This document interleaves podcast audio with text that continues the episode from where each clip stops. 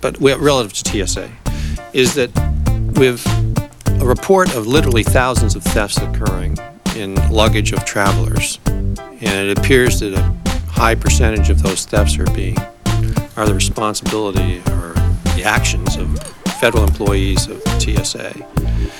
That we're probably going to have to institute a major camera program or something to monitor the search of luggage by employees.